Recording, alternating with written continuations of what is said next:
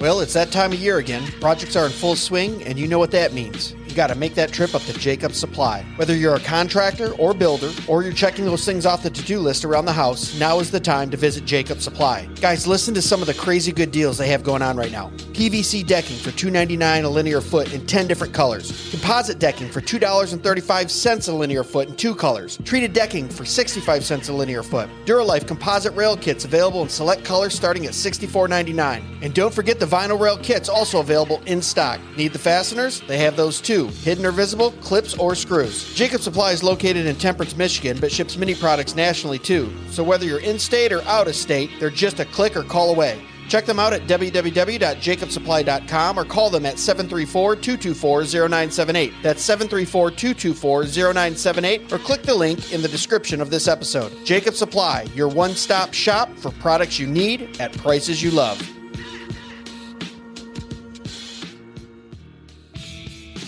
Hey guys, you got to join us at the Thank God for Bitcoin 2024 conference in Rocketown, Nashville, July 24th and 25th. Last year was phenomenal, and this year is going to be even better. G.K. Chesterton once said, I never discuss anything else except politics and religion. There is nothing else to discuss. Given how secular our current world is, this might sound strange. We can think of many things that don't initially seem political, but whether we recognize it or not, religion and politics define the playing surface and rules that govern our lives and actions. And money is one of the most powerful tools in enacting the wills of both government and God. Although we all use it, few Christians have a rich, biblically grounded, historically informed framework through which to understand what money is, and consequently the effect it necessarily has on how we think about economic issues. Well, that won't fly at this conference. We're talking stewardship, dominion, and the economics of glory with some of the biggest names around. Speakers include Michael Foster, C.R. Wiley, Dr. Ben Merkle, Dr. Glenn Sunshine, Nate Fisher, Jordan Bush, and many, many more. You won't want to miss this lineup. This is one of the most intellectually packed, theologically sound, and all around good time conferences you can go to this summer. So go to www.tgfb.com.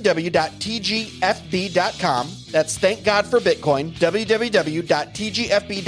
and get your tickets today or click on the link in the description of this episode. See you there, guys.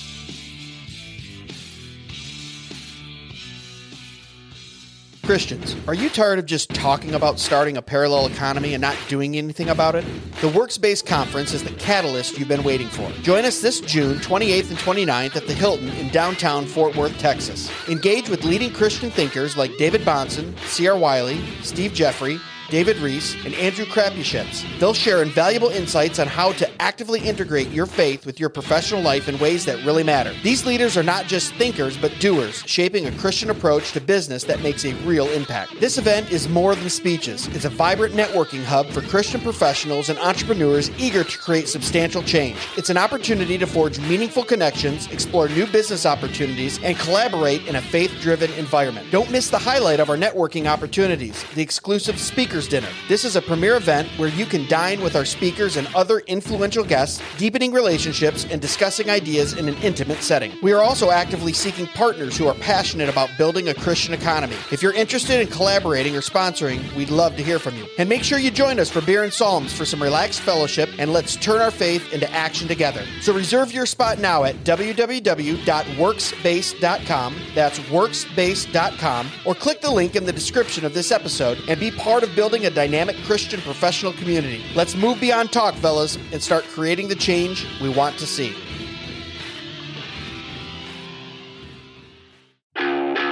Exploring theology, doctrine, and all of the fascinating subjects in between, broadcasting from an undisclosed location, Dead Men Walking starts now.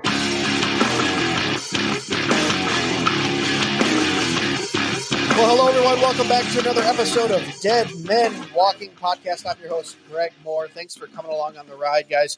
Thanks for checking out dmwpodcast.com where you can support the show. We got some snarky merch over there. You can uh, still get it in time for Christmas if you want to order it.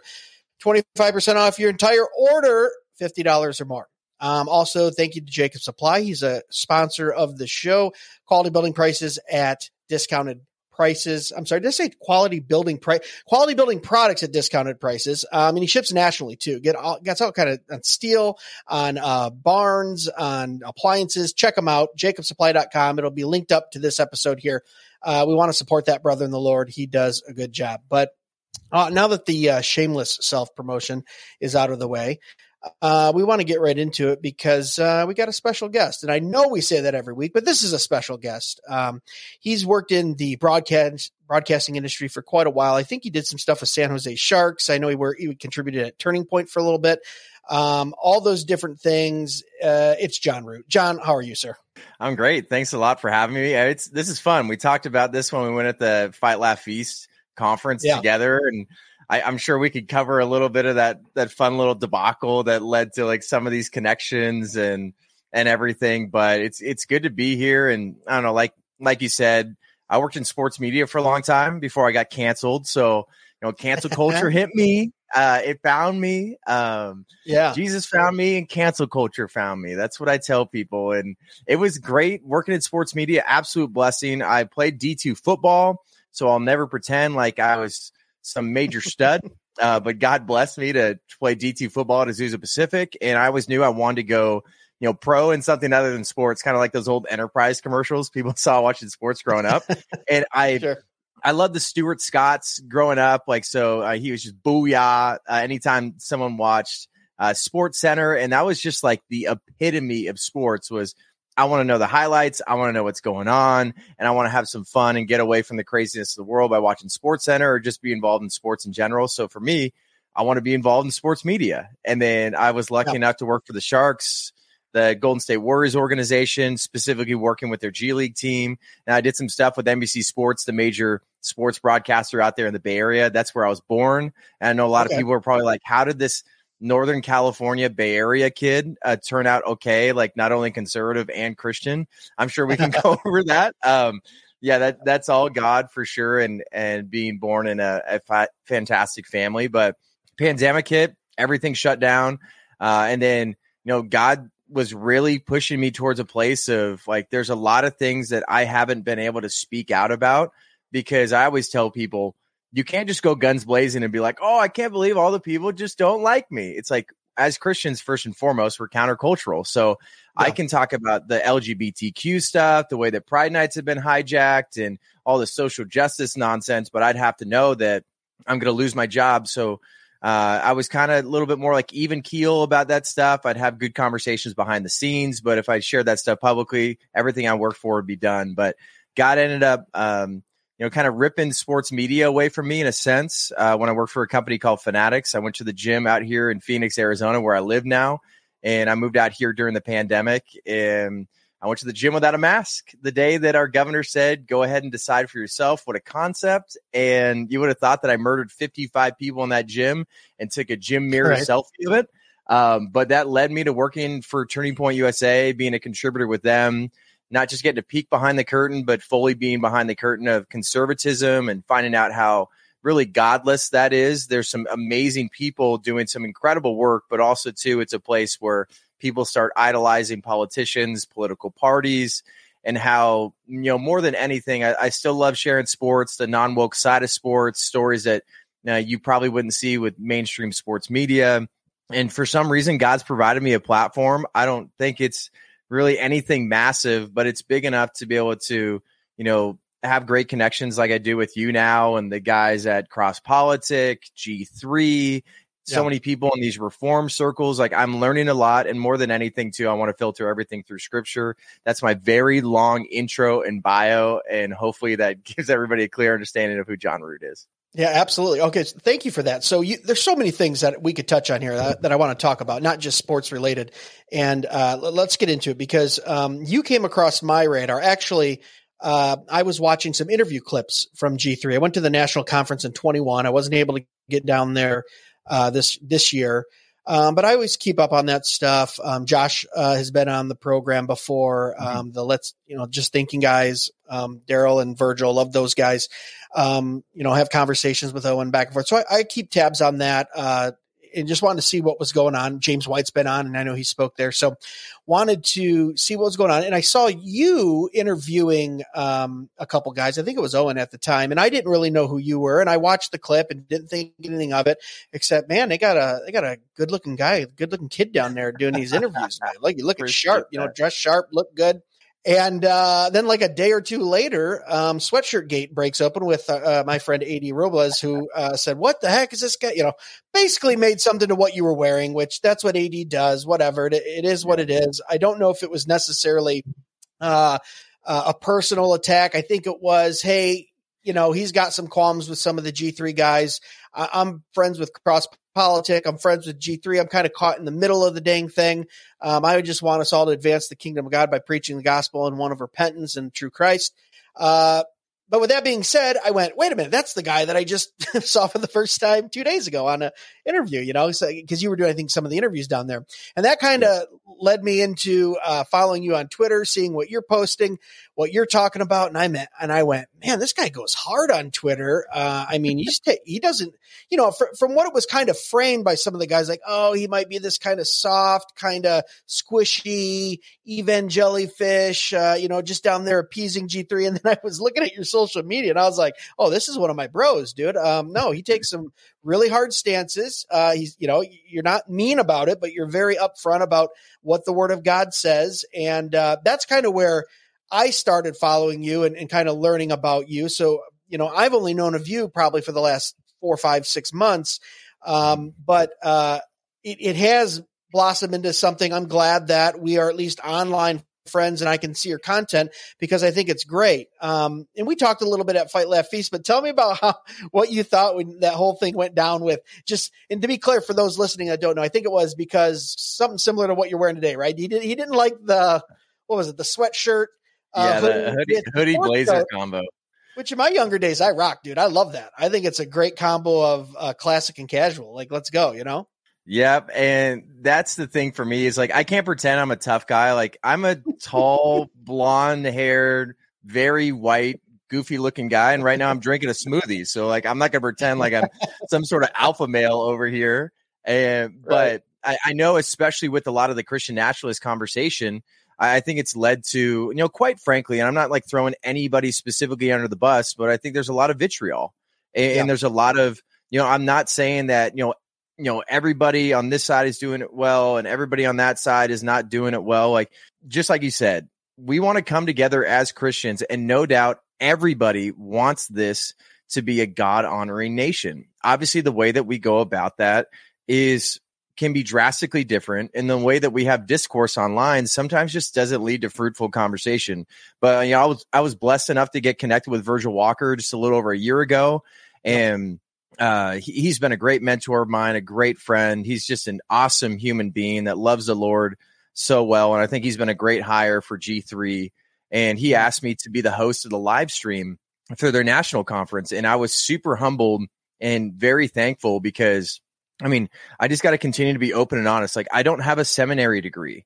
And, right. you know, I'm, I'm someone that is just really studying the word. I'm going through discipleship with my pastor. I got great mentors, and I know I'm connected with the Apologia guys out here. I'm connected with Costi Hinn out here in Phoenix. Like I'm learning a lot. So I'm never going to position myself as, hey, Jon Root is the authority figure of yeah. you know some sort of heavy theological topic sure i have plenty of my thoughts but what i saw here and what i've done continually throughout my career is uh, first and foremost before we got to Hoodie Blazer Gate is Owen Strachan said some stuff that really irks some people.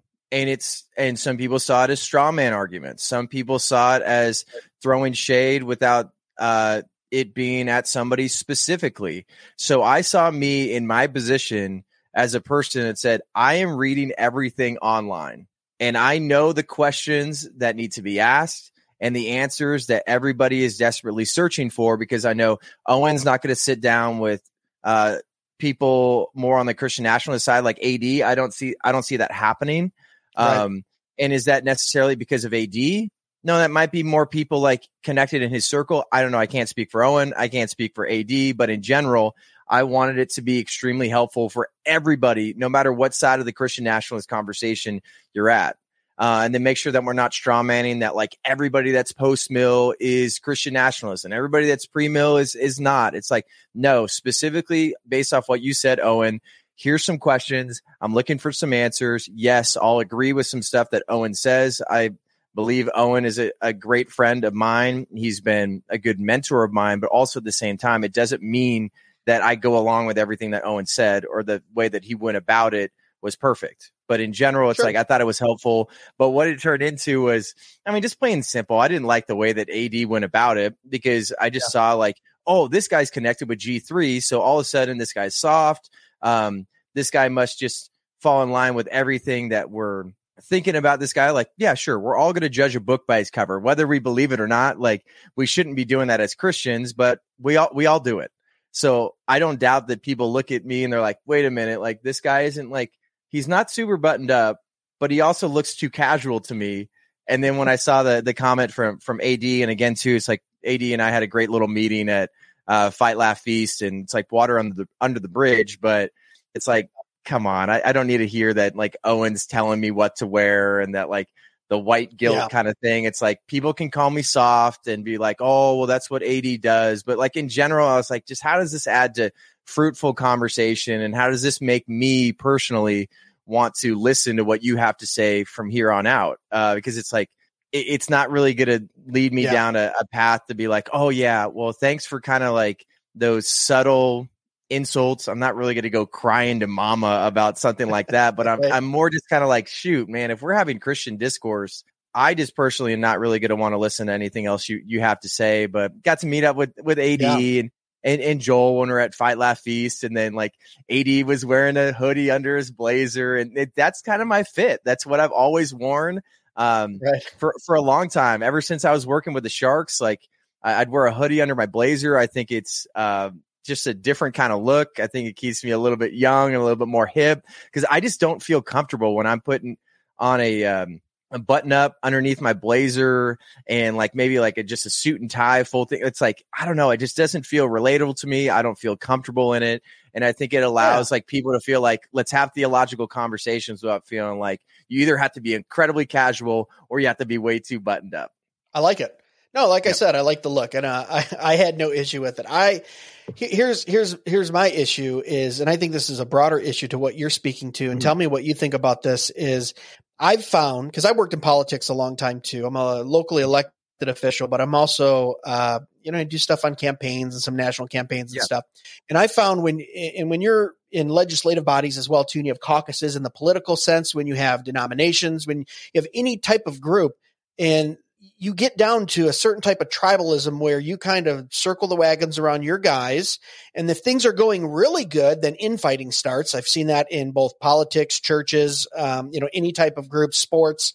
Um, but I, am seeing right now two things in, in, in the Christian movement, especially in the reform movement as well, is we're really, it's almost like, uh, you know the outside world's on fire so let's start nitpicking secondary and third issues within our own community uh, because why i mean I, don't know but but i'm seeing the tribalism too which i don't like which is like okay the uh, you know the I don't know the the post mill guys are over here, the theonomy guys and post mill over here, and oh the G three and they're a little more Baptist and they're over here, and it's like okay, I, I, get that. That's why we're in different denominations and we have different creeds and confessions, and uh, that's fine. But man, I feel like in the world we're living in right now, um, a Joel Webbin and an Owen Strachan should be linking arms and going, okay, what can we fight together, uh, you know, in this culture right now? Or, you know, a, a Doug Wilson and, uh, you know, Josh Buice should be going, let's sit down and talk through our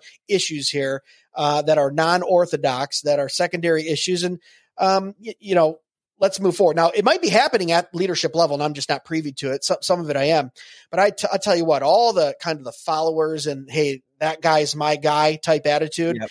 and then there's yep. no there's there's no quarter for any type of uh, grace or give at all because I have to be right or I have to look good or you have to look bad so I look good. It's a, it's this weird thing where we fall into this secular non-Christian kind of tribalism that really bothers me because maybe you know I think I'm a little maybe we're a little more like to where look at man I'm hanging out with my Reformed Baptist brothers. I'm hanging out with the G3 guys. I'm hanging heck I'm not in the Fight Laugh Feast network right now. I, am you know cross politic guys? Absolutely all day long.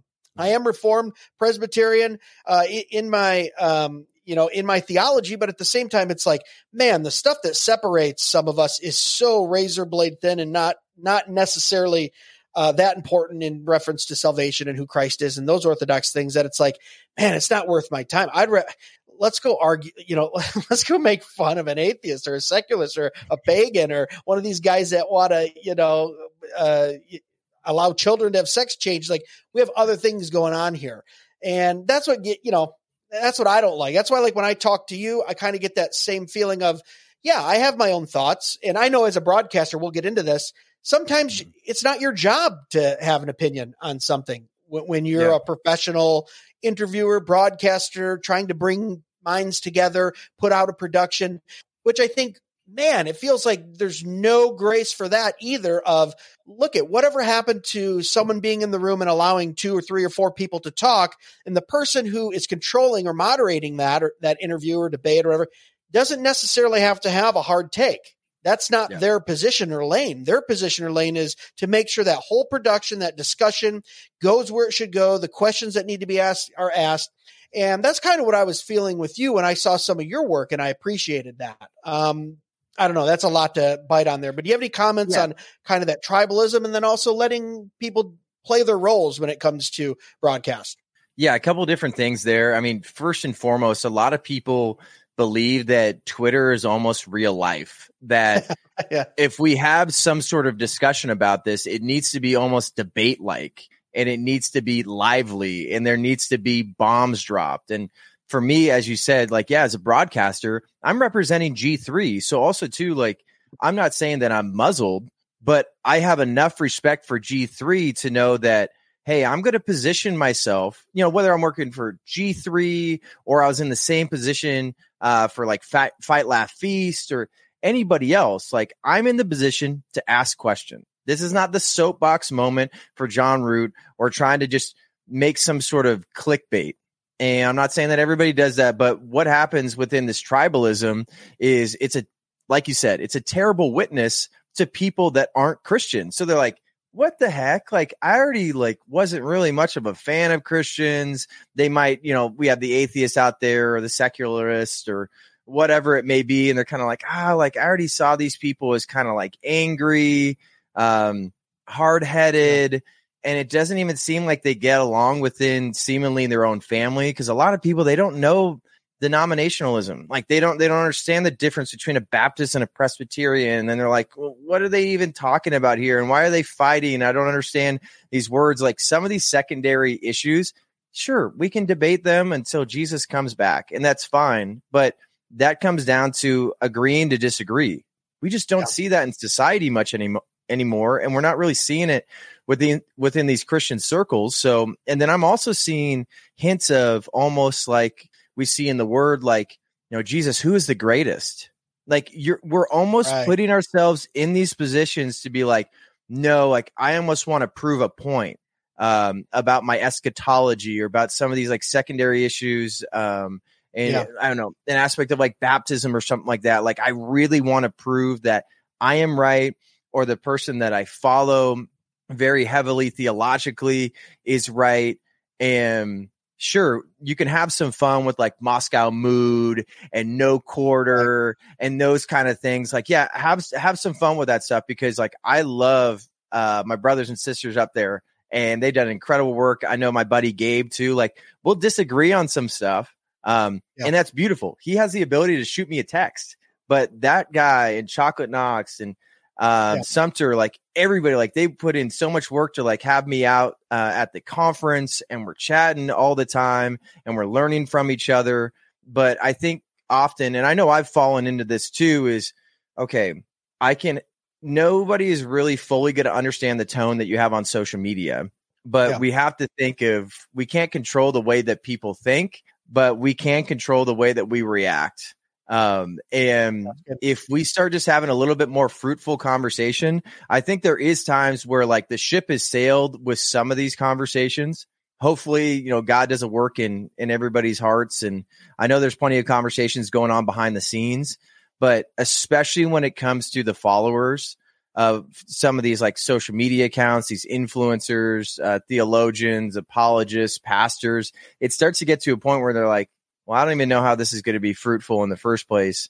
And then also to you can't just drop a bomb on me, have all your fo- followers go after me, and then be like, you know what, we should sit down and talk about it. It's like right. no, no, no, you can't. You can't hit somebody below the belt essentially, um, and then be like, yeah. you know what, no, it'd be great is if we talked about it. No, no, no, no. Like we, the the grace and the mercy should have happened many tweets ago or many months ago or a couple calls or texts ago or something like that. So I think the tribalism yeah. is really hurting us. And like you said, there's some major issues that we should be focusing on.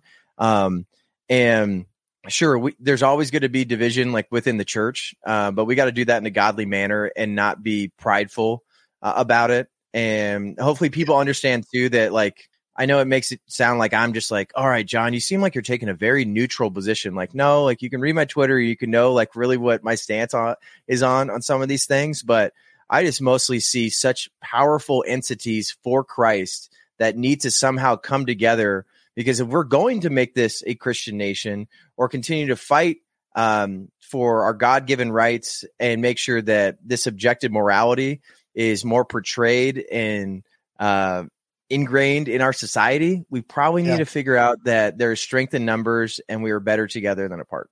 Yeah. Yeah. No, that's so good. Um, so let's shift gears here for a minute. Uh, you're a sports guy. Uh, you're in the sports world. You're in the broadcasting world. I've always loved talking about this to other believers because I've seen extreme beliefs on this where where kind of sports fit into the Christian life. Okay. Mm-hmm. I've seen some on the very probably, I, I don't know if I want to say conservative, but one on one side of the spectrum that it's like, look at useless entertainment. They were doing it back in Rome, except back then they were feeding, you know, Christians to lions. We don't need it. Just focus on Christ, meditate on the Bible, you know, preach the word. Okay. Those are all good things, but no, I see people on the other side to where, you know, uh, you've got these crazy mega churches that will literally play out a football game with cheerleaders on stage for a sermon on Sunday morning. Okay. Yeah. That's way too far the other way. So I look at it and Sunday I, sermon. Let's go. Yeah, yeah right, exactly. Yeah. Your sermon better not last more than a quarter. We only take 15 minutes at mega churches. After that, we're out. Uh, but but my point is is that I've said this many times on the podcast is like moderation is so next to godliness in so many things. So many yeah. things that the Lord gives us that outside of moderation become very harmful in our lives. And I've experienced some of those things personally uh, that I've either abused or you know did not use correctly or in moderation. So where does sports do you think personally where do sports fit in to the believer's life um, to, to someone who wants to honor god should it? I'll, I'll leave it there. Where does it fit in in a believer's life? What do you think?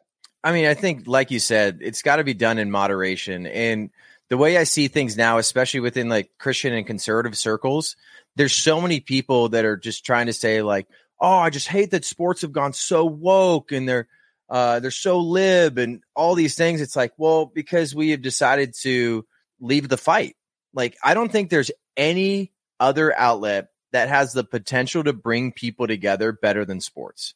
I, I don't think anybody can provide any sort of entity or outlet that does that. I mean, just look at the Olympics. You have war torn countries that can settle it on the field, the court, or the mat. That is a unbelievably beautiful thing.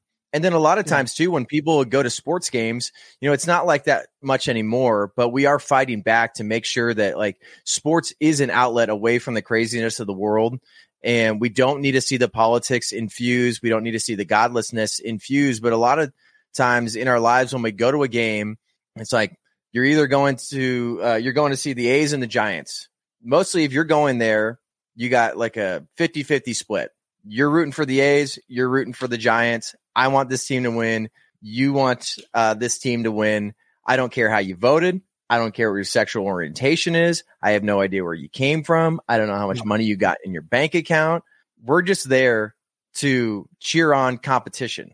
And right. that's it. And it's all about meritocracy. So I think the things that you learn in sports and especially um, the way that not only the left is trying to hijack professional sports, but youth sports. These kids should not have yeah. to worry about social justice. They shouldn't have to worry about um, this whole like DEI nonsense. Um, sports is about meritocracy. Over the last 20 years, it's been one starting white cornerback in the NFL. I don't care what color you are. Right. I want the best. I want the best player on the Atlanta Falcons.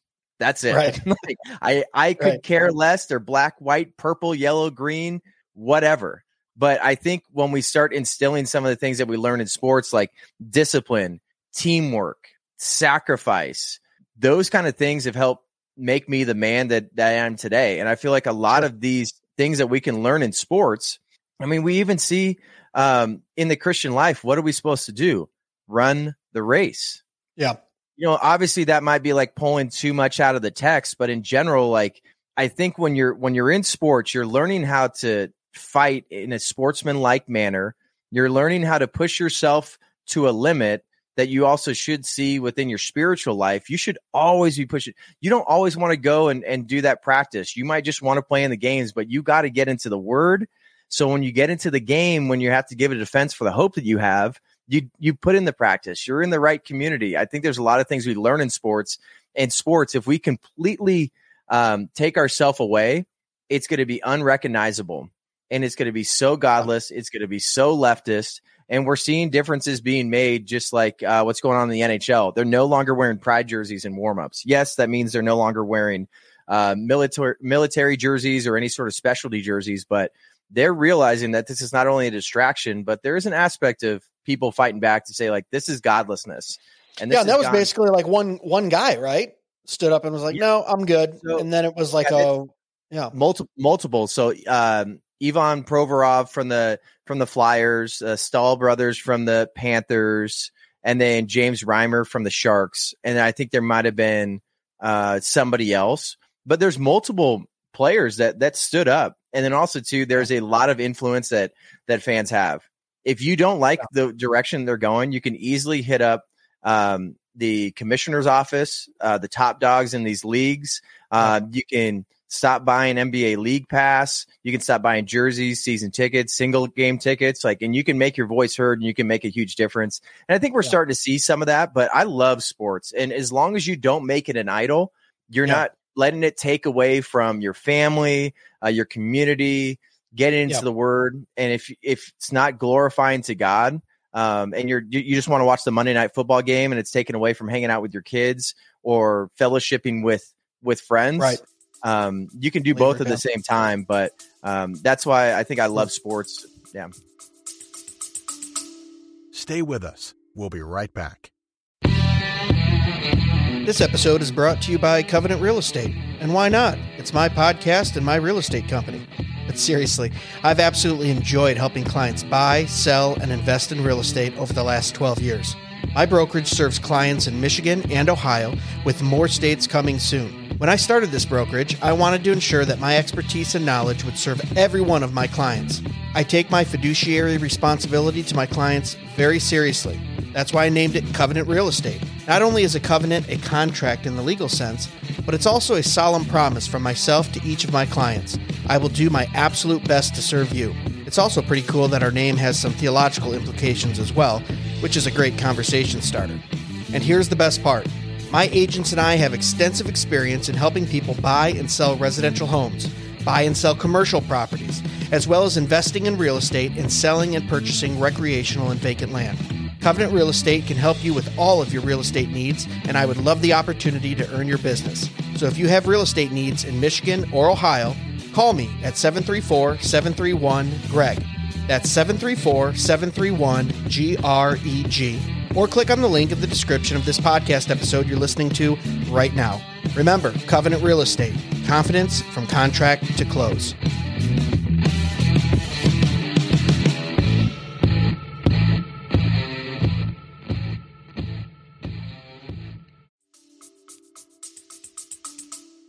Oh no, I'm definitely tracking with you. There's a lot of good, godly, biblical principles that are incorporated in sports too, right? Uh, I would even say some uh, proverb esque kind of wisdom in sports with uh, yeah. you know, te- team building, discipline, you know, all that kind of stuff.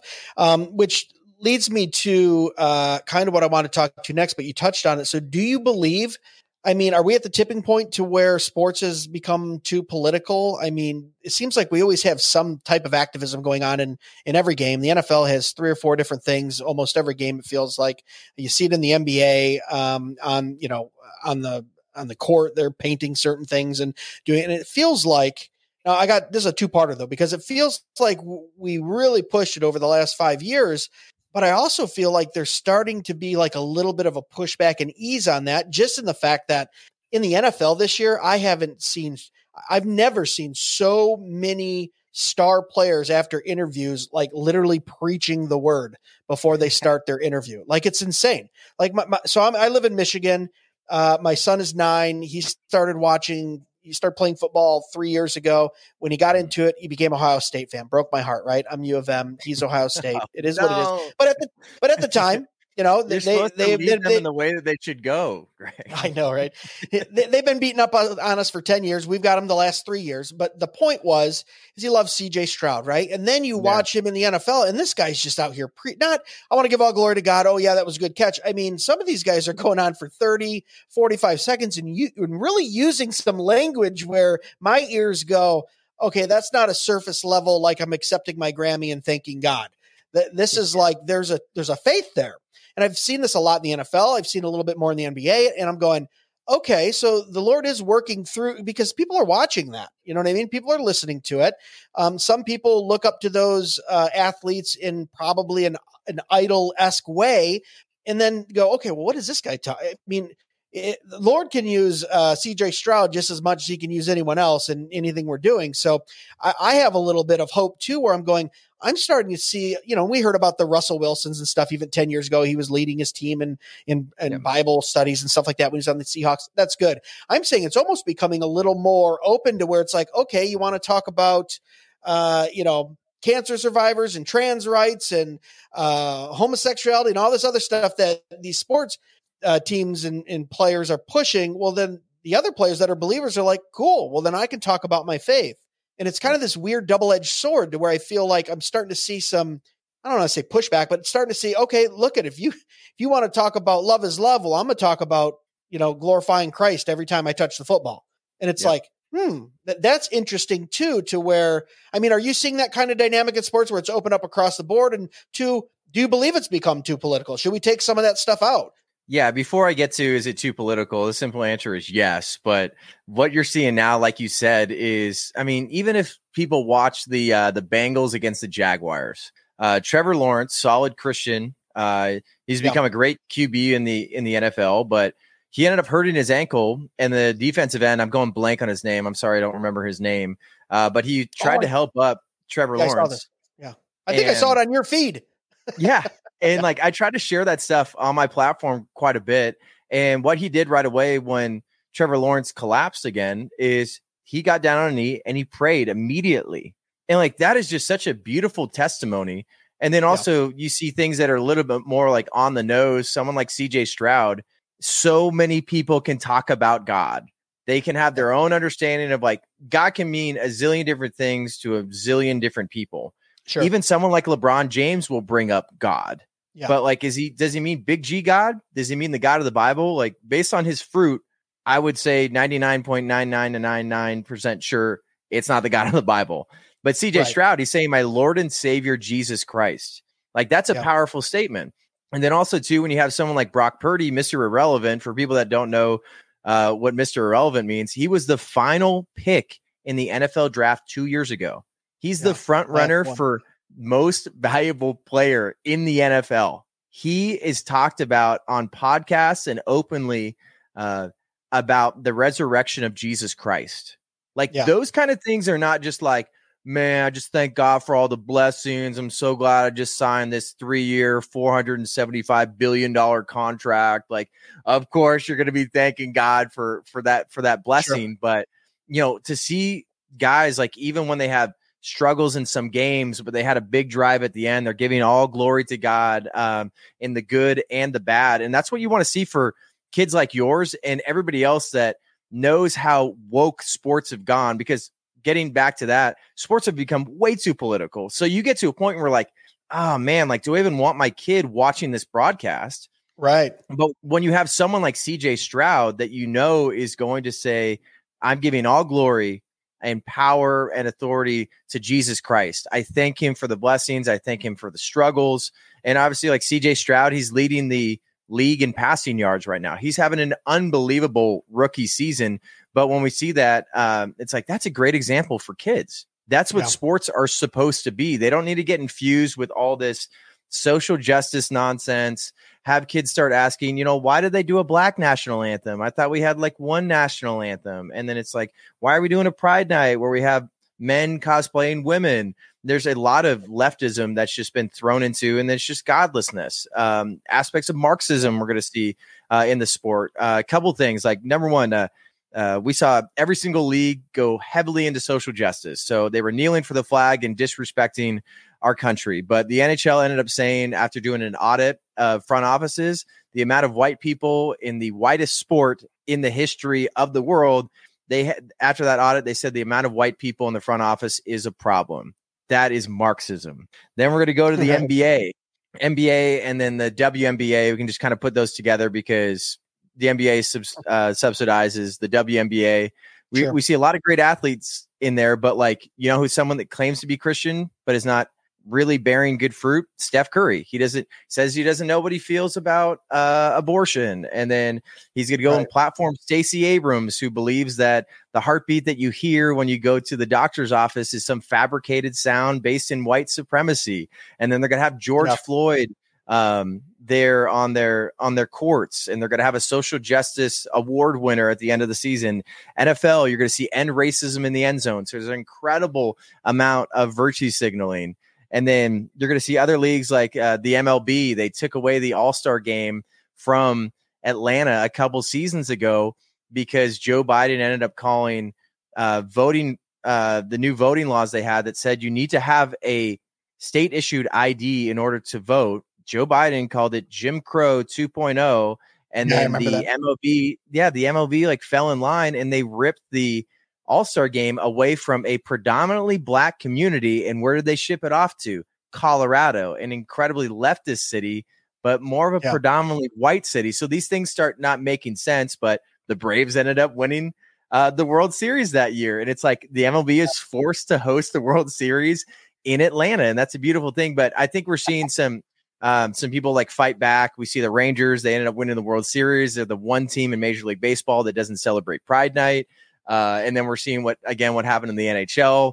There's no longer pride uniforms that uh, players are going to be forced to uh, to wear. Yes, they kind of um, cowered when it came to pride tape um, most most recently, but I think we're seeing people fight back. Players are realizing they have a lot of power, and uh, it's we're I think we're slowly but surely getting sports to uh, a better place. But we also have to remember, like I I think this kind of virtue signaling and this social justice and this DEI stuff, it's it's going to be there for good. And I think we have to understand that the Rooney Rule, in case people, this is my last thing I have for all the leftism in sports, because it would be it would be like a CVS receipt I could go through with all the nonsense that's right. happening in sports. But the Rooney Rule is basically telling every single NFL team that you guys need to um, at least put a black or minority candidate uh, and put them um, in an interview process when you're looking for a head coach.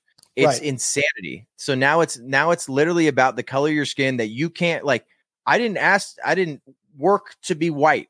I didn't ask to be white. There's nothing we can do about our whiteness, just like anybody with their blackness or whatever it may be. You're yeah. now saying we're going to see people by the color of their skin, or they can't even explain what gender is, but they'll say, like, yeah, you should probably have like a female uh, interviewed as well, even though like yeah. you, you can't what's a woman, yeah. That. So, but that's what we're seeing. But those kind of things are going to be involved in sports, and they can get compensated uh, for these kind of things if they end up hiring black or minority people. It's it's insanity, but virtue signaling mm. will be there. But hopefully, we can continue to fight back against things like pride and um, sexual immorality yeah. like that. Yeah.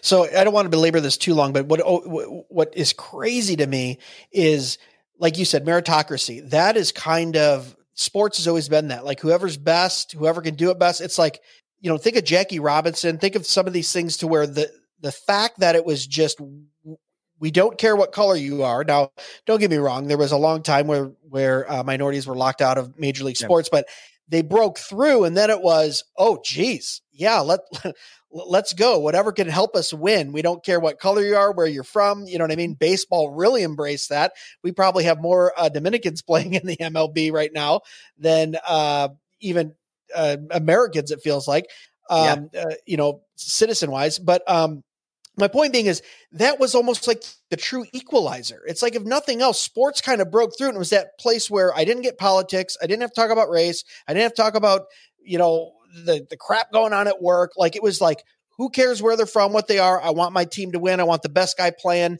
it was this equalizer that now we've kind of gone the exact opposite way. And now it's like, okay, let's get back into intersectionality and you're black and you're white and uh, you're minority and, you know, you're from this country and you did this and you're this gender. And it's like, man, it, it felt like it, now, don't I'm not I don't want to sugarcoat the past, but it's like once that barrier was broken, you know, you even think of like Alabama football and the movie they made off of that, to where it was like, I know this is wrong, but it, uh, and Shane Gillis does a great bit on this, a stand-up comic talking about one of the like, best stand-up bits. but once they found out these guys could win some football games, like let's go. You know, they said they solved racism in a in a in a high school football season.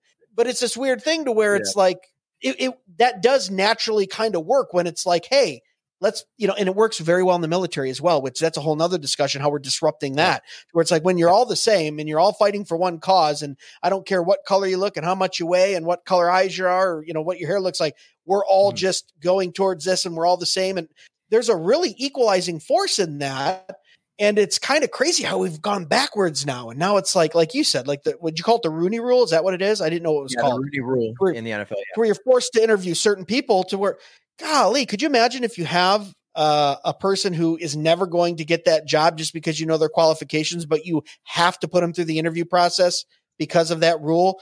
Man, what a disservice you're doing to that person too, wasting everyone's time. And you know what I mean? I don't know. It's disrespectful to that person. Yeah. I yeah, mean, really for, if someone uh, at any any bit of them is thinking, "Am I only in this interview process because I'm black? Am I only right. in this interview process because I'm a minority? Am I only in this interview process because I'm a female? Like yeah. this is not this is not progressive. It is progressive yeah. in the leftism sense, but we are not progressing towards a better society. So when we look at someone like Jackie Robinson, like I love the movie 42. I love yeah. Jackie Robinson Day uh, that they have in the MLB every single season. You're right. Yeah. It's the ultimate equalizer because it comes down to what are we doing? We're glorifying God and his word, saying that we are all made in the image of God, that yeah. we're not supposed to be elevating certain people or showing partiality to a certain people group, um, and then not caring for other people over here. Jackie Robinson yeah. and every player in the Negro leagues deserved deserved a fair shot. But that decision by the Brooklyn Dodgers was not virtue signaling. They yeah. saw someone like Jackie Robinson and said it's almost like almost like the Moneyball quote, like, "Can he get on base? Can he help us?" Like, yes, good movie. We want like we want to win games, and we want yeah. the best players to be on the field, and that's the thing yeah. that's such a bummer to see. Uh, leagues continue to. I got a couple things off this one. Is like number one is you see the NFL specifically. They're like, wow, look at the amount of black quarterbacks we have. And it's just like, yeah. can they win games? Like that's it. That's all. Right. That's all we're worried about. These black starting quarterbacks. Can you win football games? Um, yeah. And then uh, number two, we're seeing that uh, another issue in sports is biological men transitioning to women, cosplaying yeah. women like Will Thomas and taking women's opportunities, taking women's trophies, taking awards, and ruining the record books. And they are considering someone like Will Thomas a trailblazer like Jackie Robinson. Like I, mean, I was wow. out there, I was out there at the women's sw- women's sh- swimming championships, and seeing that, I'm like, I cannot believe that people are trying to compare the two things because again, just like interviewing a black person for an NFL coaching job just because they're black is incredibly insulting. It's also insulting to the legacy of Jackie Robinson and all the work that he did if someone like Will Thomas is being compared to him. Like that is nonsensical. Yeah. It's not trailblazing. It's regressive. And I think hopefully people continue to speak out about it because all the left is doing is they're starting to like eat themselves a little bit. But we're seeing other broadcasters that have pretty prominent platforms, uh, like Sage Steele uh, that are speaking out against this stuff. She used to work at ESPN, and it's like this is nonsense. Like I'm going to support uh, Riley Gaines over here and say like we need to protect women's sports. Uh, they need these women need to make sure that they have a level playing field in the sense of they have biological females competing with them. That's it. Yeah. No, that's so good. Okay, so let's let's talk about this new podcast because you didn't even really mm-hmm. know what we were going to talk about too much here today, and obviously, as people can hear and see, I mean, you're very knowledgeable. You know your sports, uh, and you can obviously carry on a conversation very intelligently. So, I heard that you were starting a new podcast. Uh, I don't know when it's going to launch, but tell us the idea and, and when you think that's going to come out uh, and what it's going to be about. Yeah, because I'm going through a few different options right now. Okay. But you know, I didn't I didn't hear a voice from God that said, "Jon, start a show or a podcast." But right, right, right. um, I I've been blessed uh, with a skill set that I want to use for the glory of God, and uh, one of the things that I'm really tossing around there is having conversations that we're really not hearing, like based on specific topics, um, and yeah. trying to almost like broker conversations uh, that we desperately need, whether in uh, the faith circles, uh, political realm, sports, and like everything in between.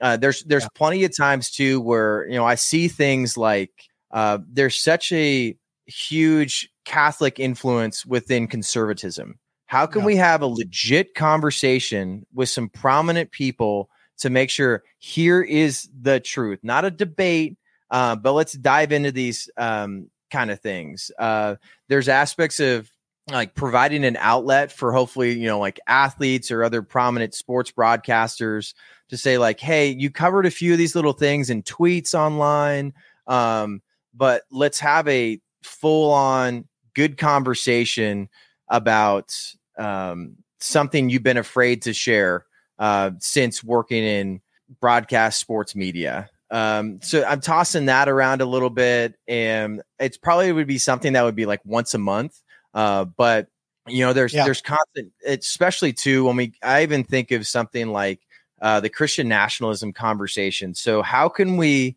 if certain prominent figures are not going to sit down uh, with each other, how do I do kind of something similar to what happened with Owen? It's like here's the questions that are that are being asked, and yeah. here's how we can get some clear answers, and then allow people to speak for themselves, and then run with it. So that that's what I'm thinking a little bit more something that would, you know, I don't know if that turns into maybe we're doing something like this where it's virtual, or I want to do right. uh, something that's you know just fairly fairly topical, a little bit more evergreen, but still to the point and you know go to a specific location and set it up so i'm still kind of in the early stages but i know kind of like that tweet was i'm putting it out there I've been talking to multiple people about on the production side and, and yeah. others about how to go about these things. And I was like, this is just going to kind of keep my feet to the fire.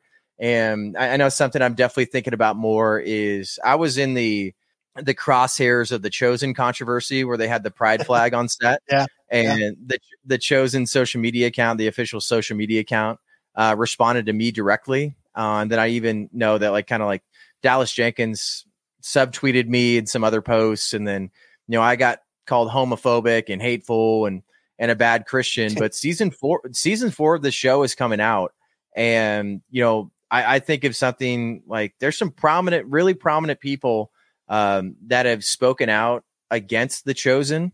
Um, yeah. and maybe just provide it in a way that's just like a, a loving warning. And our, our, main focus would be like, um, here's some of the problems and then filter everything through scripture. Don't go and not watch that show just because Jon said so. It's like, no, if if this doesn't align biblically and what you believe that we're presenting to you, uh, convicts you enough to be like, you know what, I I think this is leading me down a path of this is portraying a different Jesus. There's aspects of Mariology in there. There's aspects of um, you know a lack of the sovereignty of God. You can get into like the second um, commandment thing. I know like Voddie Baucham had said that where it's like ah, I just can't get into it because of that specifically. Like we can have sure. that conversation too, but I think a lot of it comes down to there's conversations that aren't happening. Too too many of us are talking past each other, and yeah. how can it be? uh, something that is entertaining, uplifting, uh, and challenging uh, in a way that's um, hopefully going to be something that people want to watch or listen to once a month. Yeah. So what what's our timeline on that? Do you have any uh, public timeline on when you think that's going to start start uh, episodes start dropping or no? So what Maybe I'm thinking year? is, yeah, it's going to be. I would imagine it's probably getting more like middle of next year. Okay. Um, that that's probably what I would like to do because I'm getting married uh, early. Congratulations! And thank you. I know I found someone silly enough to say, you know what, Jon, you know, Let's I'll hang it. out with you the rest of your life. death do us part. Uh, Sarah, Sarah's a beautiful soul, uh, and she, she's amazing uh, inside and out. But I, I, know with leading up to the wedding, I don't really want to, you know, bite no, off more than I Yeah, it's not going to be. Oh, we can't get married in June. That's when the first episode drops, honey. Sorry, honey. Like I just got a ma- massive fish. You know, I threw the line out there, honey. It's like, you know, we we can figure this out, right? Like, let's talk to the venue. Yeah. It's no, I I, yeah. I don't want to get on um, uh, Sarah's bad side before she even says I do. I don't want her to have right. to question that. Well, congratulations on that being engaged too, man. Thank Marriage you. is a good thing. Uh, finding a wife is a blessing from the Lord, and we'll be watching for the podcast. Uh, make, sh- I mean, we'll be watching uh, the Twitter X feed and stuff too. We know when it comes out. We'll make sure we promote it here too, so people can take a listen. All right, let's put bookends on this. Finish this up. Uh, you want to stick around and play Fresh 10 with us. That's where we ask our guests 10 fresh questions, rapid fire. They don't know what they are, but it allows you to endear yourself to the audience and the audience to get to know you a little bit more. You want to go? I don't know why I just got so nervous, but let's party. Let's do it. Let's go.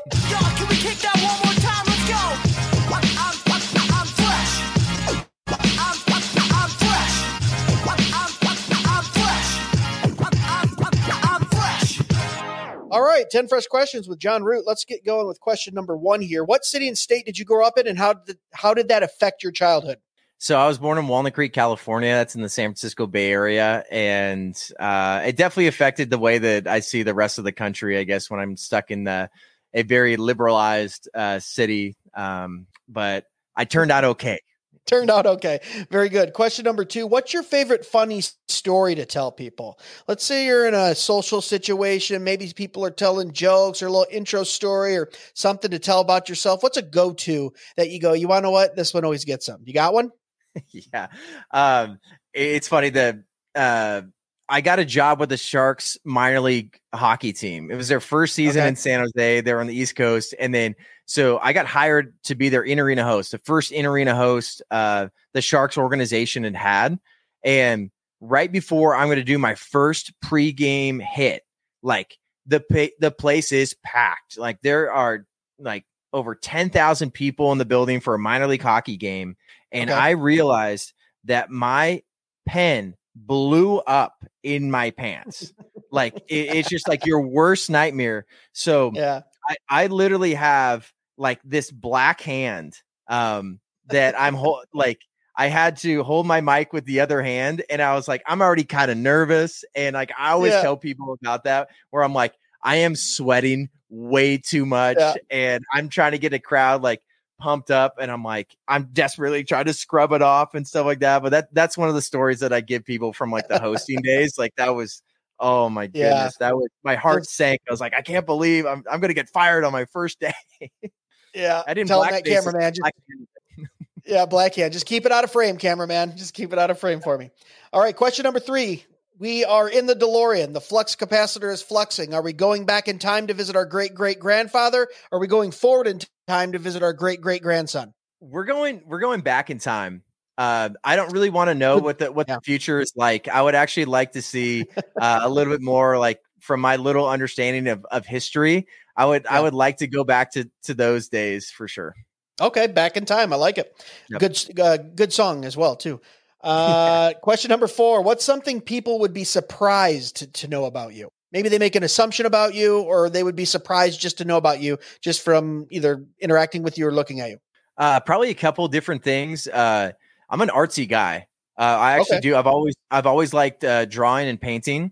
Uh, I, I, used to do that a lot years ago. Uh, I used to do like custom shoes. Actually, that was like a side hustle of mine. Okay. I've always I've always enjoyed art. And then another thing too is just I'm actually a pretty emotional guy. So Okay. I'm like not just in the sense of like, oh, I have such a zeal for Christ, and then you'll see with my content that I clearly I care.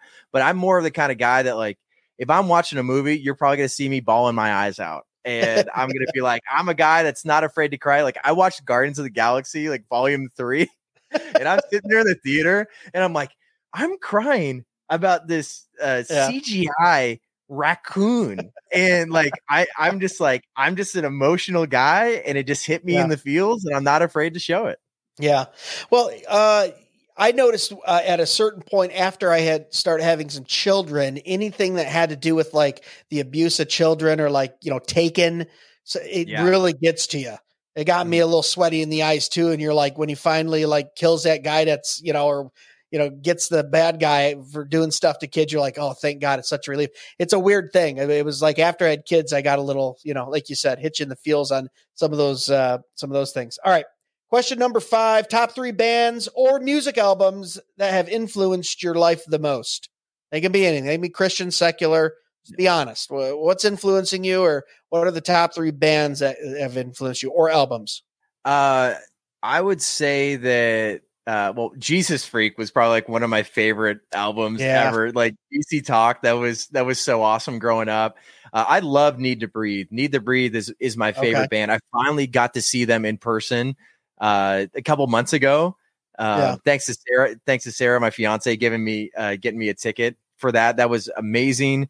And then i mean i've always really enjoyed john mayer um too. Yeah. I i think like he's just an incredible musician. And I mean, I've I've gotten to see him like three times in concert now, and it's one of those where like I, I he puts on a great show, and yeah. it's it's a lot of fun, and it's one of those I've never felt like it's ever been like a political show either. Like I no doubt I'd probably like disagree with aspects of his politics or something like that, but I'm like I love that I'm able to go and enjoy someone that has an incredible voice, and they've done so many different kinds of genres with their albums and yeah. I go to a show and I'm like, I would recommend this to absolutely anybody. Yeah, phenomenal uh, guitar player for sure. Yeah. Uh, question number six, moving right along. Favorite thing to do when you just want to relax? Man, I it just it would have to be either just watching a sports game, which also I'd have to admit might not be relaxing if I have a fantasy football player or a bet on that game. So maybe we'll axe that. Um, I really geek out on Lord of the Rings. Uh, there's an amazing. Yeah. Uh, e- either I'll just watch the extended editions, um, which also might not be that relaxing. Uh, I'll admit, but there's a YouTube channel called Nerd of the Rings. Uh, I, I can't remember the guy that that does it, but oh man, I just geek out over things like, oh, what if Gandalf took the ring, and here's what it would have looked like, and I'm like. I there's been times I've just I've had days where I'm like I'm just gonna uh. relax and I'm gonna binge watch Nerd of the Rings. It's amazing. Dude, hey, uh, you ain't lying. No, that's good stuff. Uh, we're a Lord of the Rings family over here too. We'll, we'll we'll go through Hobbit, then to Lord of the Rings. It'll be like a three day, uh, you know, binge uh, fest. All right, question number seven: uh, What do people misunderstand about you the most? What's something that they may assume about you, or just misunderstand about maybe you, your personality, or something? You go, no, that's not true. It's just kind of the, you know, kind of the reputation I have, but it's not true. Um, that's a good question. Um, I mean, especially too when I'm in the content creation game. There's so many times I'll share something that is so rooted in biblical truth. Somebody is just going to call me like hateful. Um, yeah, I, I think the um, probably the biggest misconception is probably a couple things. Is probably just number one is that uh, especially when I've spoken on college campuses that I'm unloving. That somehow when I share the truth, yep. and I believe that I'm not out there. I'm not like a Westboro Baptist kind of person. I'm not like picketing. I'm not like beating people down with the word but like I'm going to give the truth, and some people will see that as uh, unloving or you know just not the right way to go about things. Um, yeah. Because a lot of times people just don't like um, being involved in conflict, and I'm involved in yeah. conflict quite a bit, so that gets yeah. people squirmy. And then probably number two on the political side, it would be uh, people unfortunately thinking that like I fall along with like the Trump train. Uh, and that like right, everything okay. like Trump would say, I'm on board with, but probably out of any uh, Christian conservative content creator, I'm probably going to be the one calling out his nonsense more than anybody, but still saying voted for the guy twice. Right, um, right, but right. you know, leading into this next election, let's make sure we hold people to a biblical standard, but also knowing that like I'm not holding him to some sort of elevated Christian standard um, that he doesn't platform that he doesn't deserve or pedestal that he doesn't deserve. Yeah, no, I agree on the on the big meanie one because we've co-opted. You know, the the culture has co-opted the word love to mean approval instead of truth. Yep. So it's a it's a weird thing to where if you don't absolutely approve of someone, then you don't love them, which is not true. All right, question number eight: uh, If you could sit down for a cup of coffee with any historical figure, who would it be and why? Outside of Christ, can't be Christ. Everyone would say that maybe. So outside of that, who are you sitting down with having a cup of coffee with for about an hour, dead or alive? Man, um, yeah, because because obviously, if we're just going to go like the biblical route, it, it's hard to pass up uh, someone like Paul. Um, yeah, and it's a pretty popular um, answer. Yeah, I mean that's that's going to be one of the most popular answers, and I, I think something too. It would be a lot of just I would geek out like if I could have anybody like on a podcast, like to be able to like sit down sit down with Paul and like yeah. I I'm not going to have any real like oh here's Jon Root's opinion. Oh my goodness, like just what a like filled with the Holy Spirit uh, yeah. and mar- martyred for Christ. Like I, I, just can't imagine that kind of stuff. Like we can hear a lot of mean comments, uh, but like I yeah. could never imagine what he went through. But if I didn't go biblical figure, uh, it'd most likely be John Wooden. Oh, okay. Yeah, that's yeah. good. Uh, all right, two more. Question number nine. What's a movie you've watched multiple times? Lord of the Doesn't Rings. necessarily have to be your favorite, but one you've watched multiple times. Would you say Lord of the Rings? Lord of the Rings, uh, Gladiator, Airplane, okay. Father of the Bride. Yeah. yeah, those those are those are all in. Uh, and then Moneyball. Wow, those are all all right. Yeah. yeah, those are all good movies. All right, well, last one uh, for Fresh Ten. What is a book outside of the Bible that everyone should just take a look at, should read, uh, and you know, take a look at and open up? Uh, if it's still along the uh, the Christian route, let me get this one, and hopefully it doesn't fall. Uh, Mere Christianity by C.S. Lewis. There it is.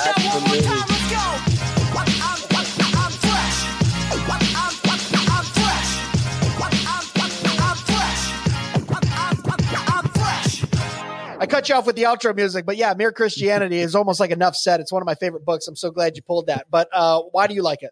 Well, I mean, it's one of those two that I, I get so humbled reading this book. Like, I have had to reread pages a thousand times here because I'm like, I, I don't protect eh, eh, or I don't see I can't even speak right. Um, I, I like to feel that I'm articulate at times, but I am not an intellectual. And yeah. uh, you know, I'm going to speak to to issues and hopefully be knowledgeable and credible um, when I speak to those issues. But I read something like this and I'm like, wow, like that is just such a um, incredible breakdown that I'm like, I just don't know. Not that I'm going to try to put God in a box, but I'm like, I just don't have the ability literarily to put something like that, not only to come to my head, but put that in writing in a way yeah. that people uh, can understand. And, you know, especially this on top of, um, you know, The Lion, the Witch, and the Wardrobe, and, you know, that, that entire yeah. series, it's just like, this guy is a genius and he was best friends with J.R.R. Tolkien. Um, so like obviously I'm just gonna like really enjoy the stuff that he uh, puts out there. And and then if I didn't choose something that um, was on the nose Christian, uh, no other book have I read more uh, than the Phantom Toll Booth. It's a it's a children's book, but okay. uh, if people haven't heard of it, it's just the the allegory and analogies used in, in that book. I just like geek out on it. It's fun to just kind of get away and feel like I can read a like a children's book and feel like wow, this is fairly uh, profound.